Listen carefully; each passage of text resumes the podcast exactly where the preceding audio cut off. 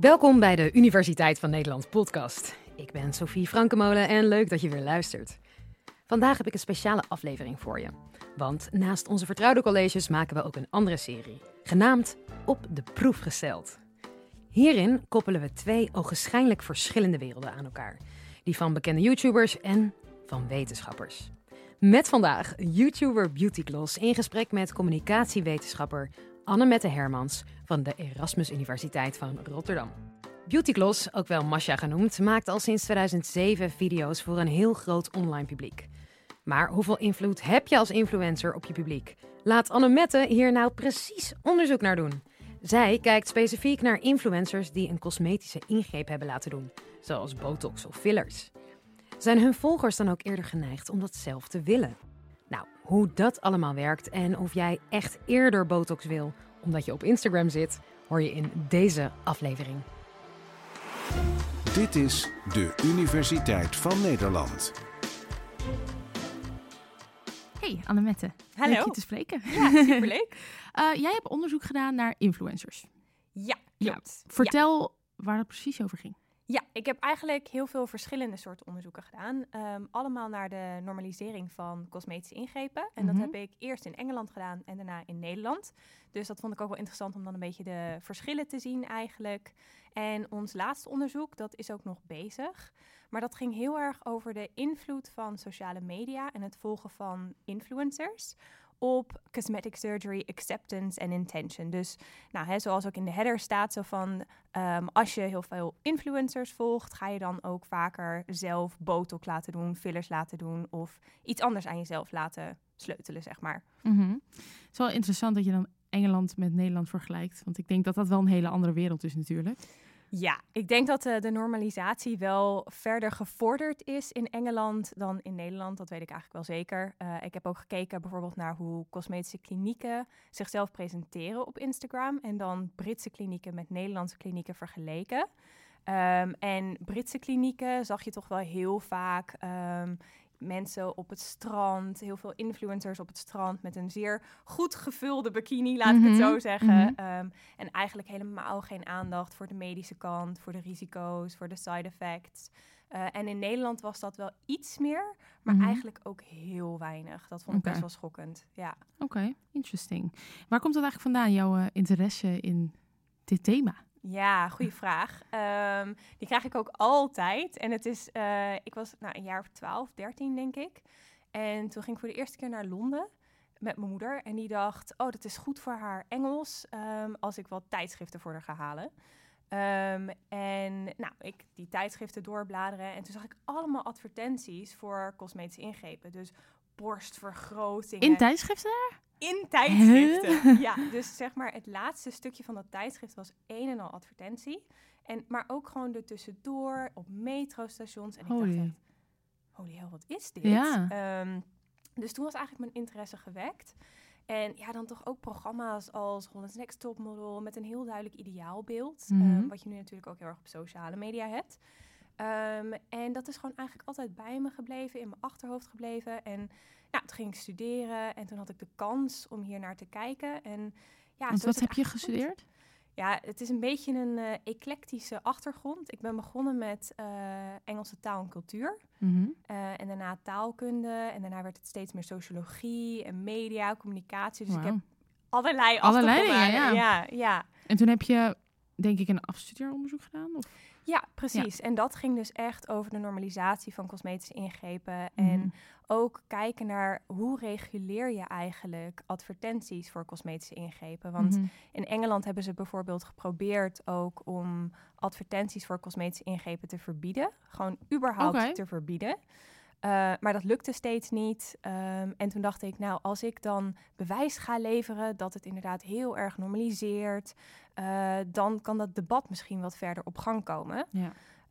Um, maar uiteindelijk, ja, toen gebeurde Brexit en allerlei andere ellende. Ja, ja, ja. Um, dus, maar ja, dat is nog steeds wel iets waar ik mee bezig ben, met regulatie. Echt voor daar, voor Engeland? Ja, voor Engeland. En uh, Nederland? Ja, en in Nederland, nu ben ik ook wel aan het kijken naar de reclamecode. Want mm-hmm. in Nederland is er ook, of zijn er regels ja. uh, met betrekking tot wat je wel mag doen en wat je niet mag doen um, als cosmetische kliniek ook. Wat je ja. wel niet mag zeggen.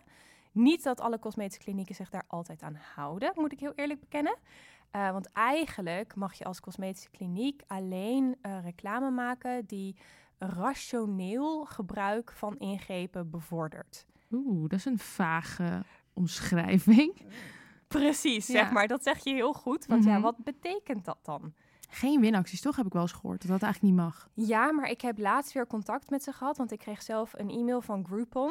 Um, want ja, ik kijk natuurlijk heel vaak naar botox en fillers, mm-hmm. beroepsmatig. Uh, erg leuk. Ja. Um, en dan krijg ik dus ook al die Groupon-e-mails, uh, de Facebook-pop-ups. Um, mm-hmm. En ik heb daar een keer een compilatie van gemaakt en ik heb ze dat opgestuurd van ja, maar dit lijkt me toch niet de bedoeling. Mm-hmm. Uh, en dan krijg je ook een heel vaag verhaal terug uh, met... ja, oké, okay, dan moet je officieel een klacht indienen. Dan gaan we daarnaar kijken. Maar het is heel lastig om, om te bepalen of iets wel of niet mag. Het is natuurlijk ook reactief. Ja. Dus de dingen zijn al de wereld ingeworpen. En dan is het, oh ja, dit mag je niet nog een keer doen. Hè? Mm-hmm. Uh, tik op de vingers. That's it. Mm-hmm. Uh, maar ik weet wel dat ze ermee bezig zijn. Ja. Met de reclamecode. Ja, ik heb toen een keer dat, uh, dat ik een filmpje had gemaakt over Precies. botox en lipfillers. En dat, nou, die, hebben, die ken jij. Ja. En toen uh, had ik echt in mijn achterhoofd, ik ga een informatief filmpje maken. En ik heb een hele bekende botoxarts uh, een berichtje gestuurd van ik wil het een keer proberen en mag ik het dan filmen? En hij zei, ja hoor, tuurlijk, ik heb geen geheimen. Oké, okay. Want er was gewoon geen filmpje te vinden op YouTube. Van hoe gaat zoiets nou eigenlijk? Ik dacht, laat mij dan diegene zijn die dat filmt en okay. gewoon uitlegt. Het was echt een video van volgens mij vijfenveertig minuten of zo geworden. En toen op het einde, toen, ze, toen wilde ik afrekenen. En toen zei die arts, ah, je hoeft niet te betalen, is goed zo. Omdat je dat filmpje, oh wat lief. En dat heb ik toen ook benoemd in die video op het einde. Van, nou, ik hoefde niet te betalen, maar ik, ik zeg het even bij deze. En toen heb ik dus ook inderdaad zo'n aanklacht gehad van uh, reclamecodecommissie. Iemand heeft klachten ingediend die vond dat het allemaal niet goed was en, en alles. En toen heb ik er echt zo'n soort van zitting mee gehad. En dat was best wel interessant, want ja, toen ging je inderdaad ook in gesprek over hoe en wat. En uiteindelijk heb ik wel gewonnen, want het was zeg maar, ze zeiden ja, je hebt het gewoon goed gedaan. Want je hebt chronologisch verteld, je had niet vooraf kunnen weten dat je het gratis zou krijgen, want dat klopt niet in het verhaal. Dus uiteindelijk was het allemaal oké. Okay. Maar uh, ja, ik dacht toen ook van, ja, waar is de grens dan? Want ik maak uiteindelijk een informatieve video. Ik heb denk ik veertig keer benoemd dat het niet voor jongeren is, weet je ja. wel. Ik was toen zelf dertig, geloof ik. Dus echt van, ik ben dertig, het is voor mezelf. Oh. Uh, en, en dan toch inderdaad een klacht krijgen. Maar ja, aan de andere kant, als je het een keer wil doen, is het wel fijn als er een filmpje te vinden is hoe het dan soort van niet, ja, hoe zeg je dat? Commercieel, maar gewoon een soort van educatief, menselijk ja. wordt gedeeld. Dat was een beetje mijn insteek. Ja. Maar ja. Ja, ja, want misschien kunnen we het wat meer ook over die video hebben. Ja, tuurlijk. Um, ja, en ook de respons die je hebt gekregen. Want ja. je hebt natuurlijk ook nog een Heel follow-up video gemaakt. Ja. Um, dus nou, volgens mij hebben we ook uh, een stukje van de video. Mm-hmm. Maar ik dacht wel op een gegeven moment van, weet je, ik zou zoiets misschien wel willen proberen, omdat ik benieuwd ben hoe het er dan uitziet bij me. En ik zou het dan heel erg willen filmen en uitleggen en hoe en wat en waar. Weet je, ik bedoel, ik ben Beautygloss. Of all people zou ik zoiets tot in de detail filmen en uitleggen en vertellen. En zeker ook omdat ik bijvoorbeeld dagelijks vlog, zou je kunnen zien hoe het dan gaat en hoe het eruit ziet enzovoort, zeg maar door de tijd heen. Want zulke dingen zijn niet permanent, dat is tijdelijk. En ik weet dat er kijken ook jonge meiden. En als er iets is wat ik nu wil meegeven als boodschap aan jullie is, ik heb gewacht op mijn dertigste. En ik denk dat dat het meest verstandige is wat ik heb gedaan wat betreft dit soort beauty dingen. En ja, dat is eigenlijk de boodschap die ik ook aan jullie mee wil meegeven. Wacht er gewoon mee. Mocht je denken, oeh, oeh, ik zie Kylie Jenner en alles. Dat is leuk, maar wacht gewoon tot je wat ouder bent. Maar wat ik wel interessant vind, hè, je zegt zo van, um, het moet heel erg uit jezelf komen. Ja. Ik ben hier niet echt beïnvloed, maar kunnen we dat eigenlijk wel zeggen? Ja, dat weten we niet. Misschien ook wel, omdat toen natuurlijk ook met Kylie Jenner en zo, weet je wel. En iedereen die dat aan het doen was, ik denk, misschien heeft dat je toch wel beïnvloed. Maar ja, precies. Um, want dat, dat is een beetje mijn stokpaardje wel, dat ik denk zo van, ja, we worden natuurlijk constant beïnvloed mm-hmm. door allerlei factoren. En ook hoe je bent opgegroeid. En nou, wat ik al zei met Holland's Next Topmodel. Zeg maar al die andere media-invloeden. Ja. Um, dus ik denk wel dat daar zeker een invloed achter zit. Ja. Um, en cosmetische klinieken die geven je natuurlijk ook heel erg het idee van, hè, het moet je eigen keuze zijn. Een beetje dat feministische discourse. Okay. Dat, stoppen de, dat stoppen ze er zelf ook al in. Zo van, hé, je doet dit voor jezelf. Je doet dit niet voor iemand anders. Um, terwijl uiteindelijk, ja, is natuurlijk ook beïnvloeding. Ja, al moet ik zeggen, die boodschap, ik, ik zie nooit wat van klinieken. Of althans, ik heb wel eens wat dingen gezien voorbij, maar dat ik dacht van, volgens mij mag dit helemaal niet. Zulke mm-hmm. winacties en dingetjes. Dus Uh, dus ik zie nooit eigenlijk hun boodschap. Dus ik weet eigenlijk niet wat voor... Maar doen zij ook adverteren echt en zo? Nee, toch? Ik dacht ja. dat dat niet mocht in Nederland. Uh, nee, mag wel. Uh, oh, en nee. zelfs, zeg maar, acties mogen ook. Maar er mag geen... Um, er mag niet te veel tijdsdruk achter zitten. Uh, dat mag niet. Oh, oké. Okay. Dus dat je zegt, je moet binnen vierentwintig uur reageren, bedoel je? Of? Ja, maar dat wordt dus alsnog soms wel gedaan. Want dat heb okay. ik dus net zelf weer gezien met Groupon. Okay. Um, maar acties mogen dus in principe mm. wel. Maar het is allemaal een heel erg grijs gebied. Ja. Um, ja, want ik kan me ook voorstellen, bijvoorbeeld bij beauty hoort ook laser ontharen en zo. Ja. Dat is dan, is dat dan, ja, ik vind dat niet vallen in categorie botox of zo, maar dat is dan wel weer meer dan, dan je laten waksen, bijvoorbeeld. Ja, ja, het is wel een cosmetic procedure. Ja, ja, ja, precies.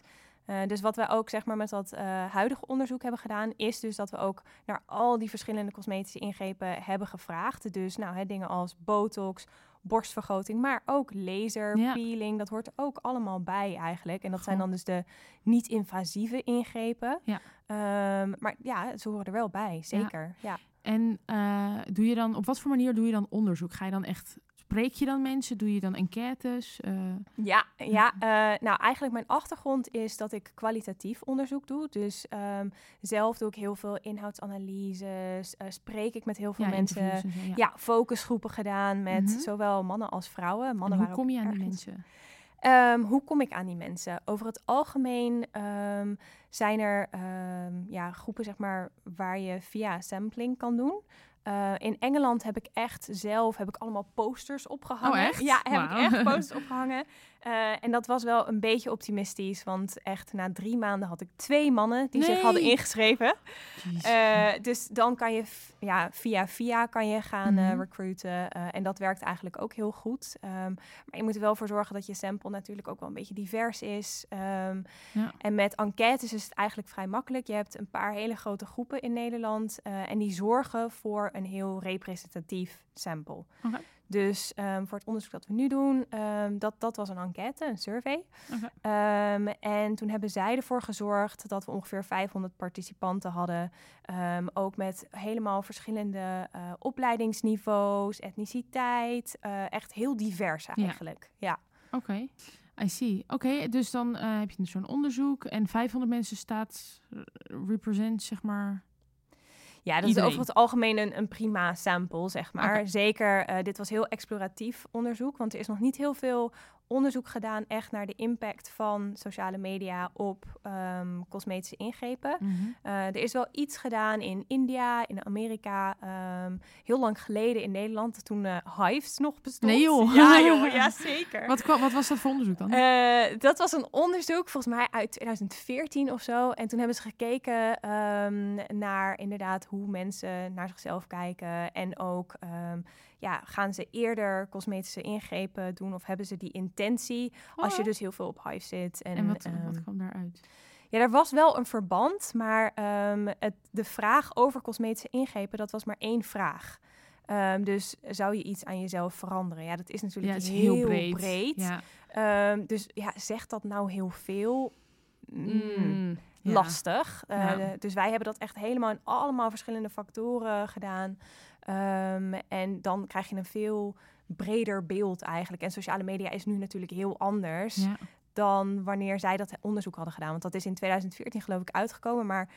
Ja, dat was in tweeduizend acht, tweeduizend negen is dat uitgevoerd. Oh jeetje, dat is echt heel lang geleden. Ja, precies. Ja. De sociale media zagen er ook heel anders ja. uit. En influencers, ja, dat was ook iets heel ja. iets anders. Ja. Um, en je hebt natuurlijk wel de krantenkoppen die zeggen zo van... oh ja, hè, kijken naar influencers um, die iets aan zichzelf hebben laten doen. Uh, die zorgen ervoor dat mensen ook meteen zelf mm-hmm. ook iets aan zichzelf willen laten doen. Uh, maar dat hele directe effect... Ja, dat kan je eigenlijk helemaal niet zeggen. Je kan niet mm. zeggen dat dat causaal is. Ja. Um, er kan een relatie zijn. Maar eigenlijk moet je allemaal verschillende factoren ook zeggen, meenemen. Dan zou je dan niet ook moeten meten of iemand dan zelf onzeker is op de een of andere manier. Precies. Of dat iemand, I don't know, met mensen omgaat die het al hebben gedaan. En ja. Lastig te meten, lijkt me. Ja, nou dat hebben wij eigenlijk, al die factoren die jij net ja. noemt, die hadden wij allemaal inderdaad in Echt? ons onderzoek zitten. Oh, wow. Ja. Dus hè, zelfbeeld, lichaamsbeeld, uh, kennissen mensen die ook ja, dat. al ik denk ingeven... dat dat ook, als je een omgeving hebt met veel mensen die het doen, ja. dat je dan misschien toch... en dan ook nog op social media zit. Ja, precies. En sociale media, ja, daar zit natuurlijk ook nog verschil in, hè? Want sociale media wordt heel vaak op een hoop gegooid, maar... Ja, Instagram, YouTube... Uh, ja. ja, precies. En ik bedoel, het is nogal anders als jij uh, National Geographic volgt... Ja. Of uh, iemand die heel veel aan zichzelf laat doen ja. en daar heel open over is. En dus dat hebben we ook, zeg maar, mm-hmm. nog eens een ook verschil gemaakt. Ook nog splitsen. Jee. Ja, en er is natuurlijk ook een tegenbeweging. Uh, dus je hebt ook steeds meer influencers die heel erg bezig zijn met body positivity, ja. body neutrality. Ja. Dus dan kan je ook nog kijken zo van, hè, wat voor effect heeft dat? En mm-hmm. nou, daar zijn ook studies naar gedaan. Uh, en daar komt niet echt een heel eenduidig antwoord uit. Maar er zijn wel studies die ook laten zien ze van het volgen van mensen die heel body positive zijn, kan juist ook weer echt een positief effect hebben op uh, self-esteem en hoe mensen naar fijn. hun lichaam kijken. Ja. Niet per se. Uh, het is niet een eenduidig antwoord wat we hebben op dit moment. Uh, maar ja, dat is natuurlijk ook wel interessant. Ja. Uh, ik weet niet of je daar zelf ook heel erg bewust van bent, van body positivity. Ja, ja, ja. En... ja nee, ik vind het zelf ook een interessant onderwerp. En ik ben altijd heel erg van mening van uh, niet, niet uitgebreid alleen over, ergens over praten, maar het dus ook echt laten zien. Mm-hmm. Dus ik ben heel erg van, uh, weet je wel, dan vlog ik mezelf een ondergoed of zo. En dan zie je me helemaal kronkelen en dan zie je allemaal rolletjes en zo. En dan krijg je ook echt comments van, oh wow, dat vind ik zo bijzonder om te zien dat jij dat, jij dat gewoon zo filmt en... Ik ga dan ook minder aan mezelf twijfelen. Denk, ja, jij doet het ook gewoon, weet je wel. Zo rondlopen en scheid hebben, bij wijze van. Dus ja. uh, ik geloof zeker dat dat ook uh, met invloed te maken heeft op zo'n manier. Ja, dus, uh... want zie je dat je daar zelf ook een verandering in hebt doorgemaakt? Want je, je doet dit natuurlijk al een tijdje. Ja, ja, ik ben al sinds tweeduizend zeven bezig. Nou, ik merk wel dat uh, uh, door de jaren heen... dat het steeds... Je krijgt steeds meer een soort van... close band met je volgers. Het is echt wel gewoon, het zijn echt je vriendinnen en zo. En uh, uh, je, je merkt dan echt wat je invloed wordt. Dus dat inderdaad, als jij bepaalde dingen zegt of doet of uitstraalt, dat mensen dat accepteren. Alleen al dingen, ben, zeg maar, als ze er zijn en je praat er normaal over, merk je dat mensen zeggen, oh, dat is eigenlijk dus best normaal. Daar hoef ik helemaal niet gek over te doen. En wat voor invloed jij daarop kan hebben. Ja. Um, dus dat merk ik wel. En ik ben er ook echt wel van bewust van, ja, dat ik soms gewoon moet opletten met wat ik zeg. Omdat ik denk van, hé, hey, daar luisteren wel heel veel mensen mee. En dit kan een bepaald gevoel bij ze opwekken of whatever. Ja, dus dat vertaalt eigenlijk ook wel een beetje naar verantwoordelijkheid. Ja, dan. Absoluut. Ja, zeker. Ik, ik vind ook echt wel, als je weet dat je veel volgers hebt. Kijk, er is natuurlijk een heel groot verschil ook tussen influencers die al lang bezig zijn. En stel, je bent net bekend van een, door een reality show. En je bent binnen een maand heb je een half miljoen volgers erbij.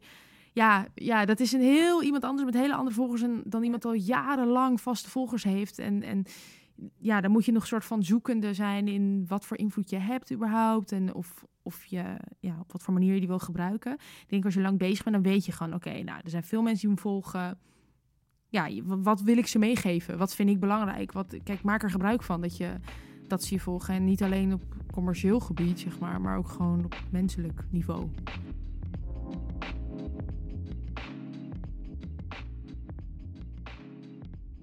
Oké, okay, even terug naar jouw onderzoek. Uh, die uh, enquête, hoe, hoe, wat, waar, hoe ging dat? Hoe, wat, waar, hoe ging dat? Oké, okay, nou, ik zal het uh, een beetje uh, proberen samen te vatten. Ik moet zeggen, dit heb ik ook niet alleen gedaan. Uh, okay. Dit heb ik uh, met Sophie Boerman en Jolanda um, Veldhuis heb ik dat gedaan.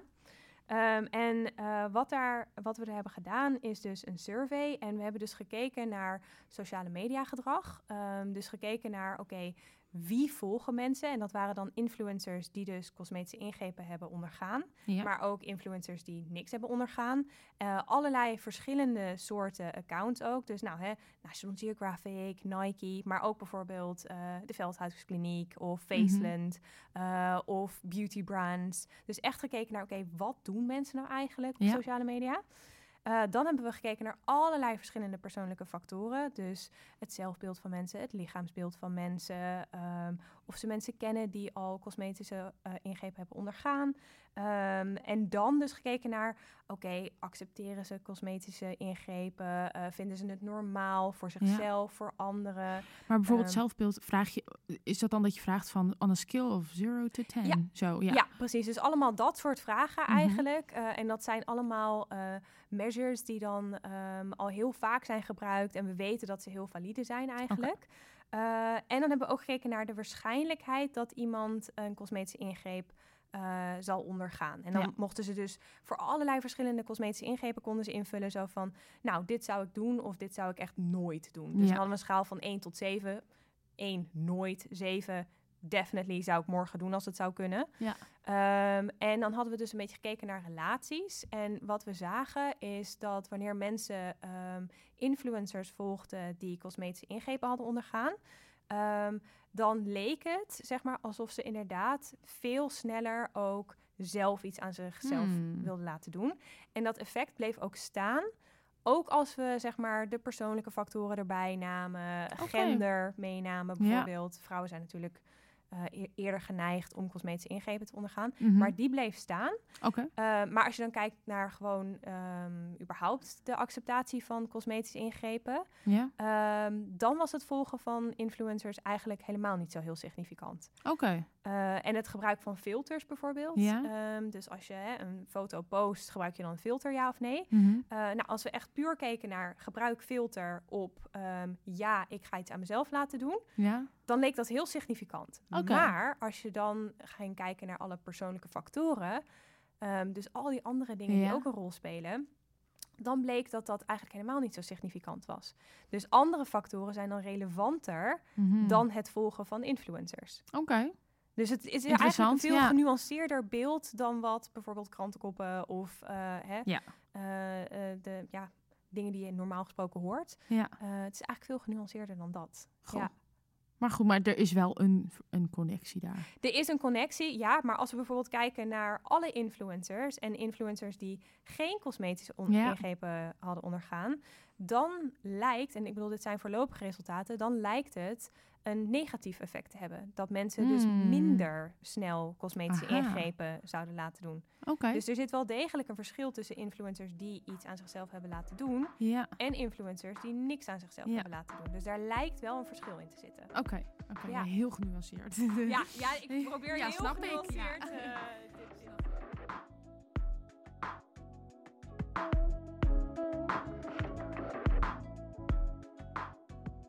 Want hoe kijk je dan bijvoorbeeld tegen regulatie aan? Want je, je zegt zo van, nou, hè, dat wil ik wel heel erg meegeven. En mm-hmm. er is toch een beetje een code, verantwoordelijkheid. Ja, een beetje, ja. Dus wat, wat denk je dan van regulatie en hoe dat nu is in Nederland bijvoorbeeld? Je bedoelt met advertenties en zo? Of, uh... Ja, dus wat je wel mag, wat je niet mag als influencer. Um. Um, ja, d- weet je, er zijn natuurlijk een soort van ongeschreven regels, denk ik. Mm-hmm. Ik denk dat iedereen wel een beetje, ja, het is gewoon net als als je voor een grote groep mensen spreekt, wat je wel en niet doet. Met advertenties denk ik, het is alleen maar goed. Het is er eigenlijk al heel lang, gewoon regels op dit gebied. Ja. En verder um, heb je best wel een unieke positie, want je hebt geen baas boven je die zegt, dit mag je wel doen, dit, dit mag je niet doen. En als iedereen daar gewoon verantwoordelijk mee omgaat, denk ik dat we eigenlijk gewoon een heel mooi media iets hebben met z'n allen.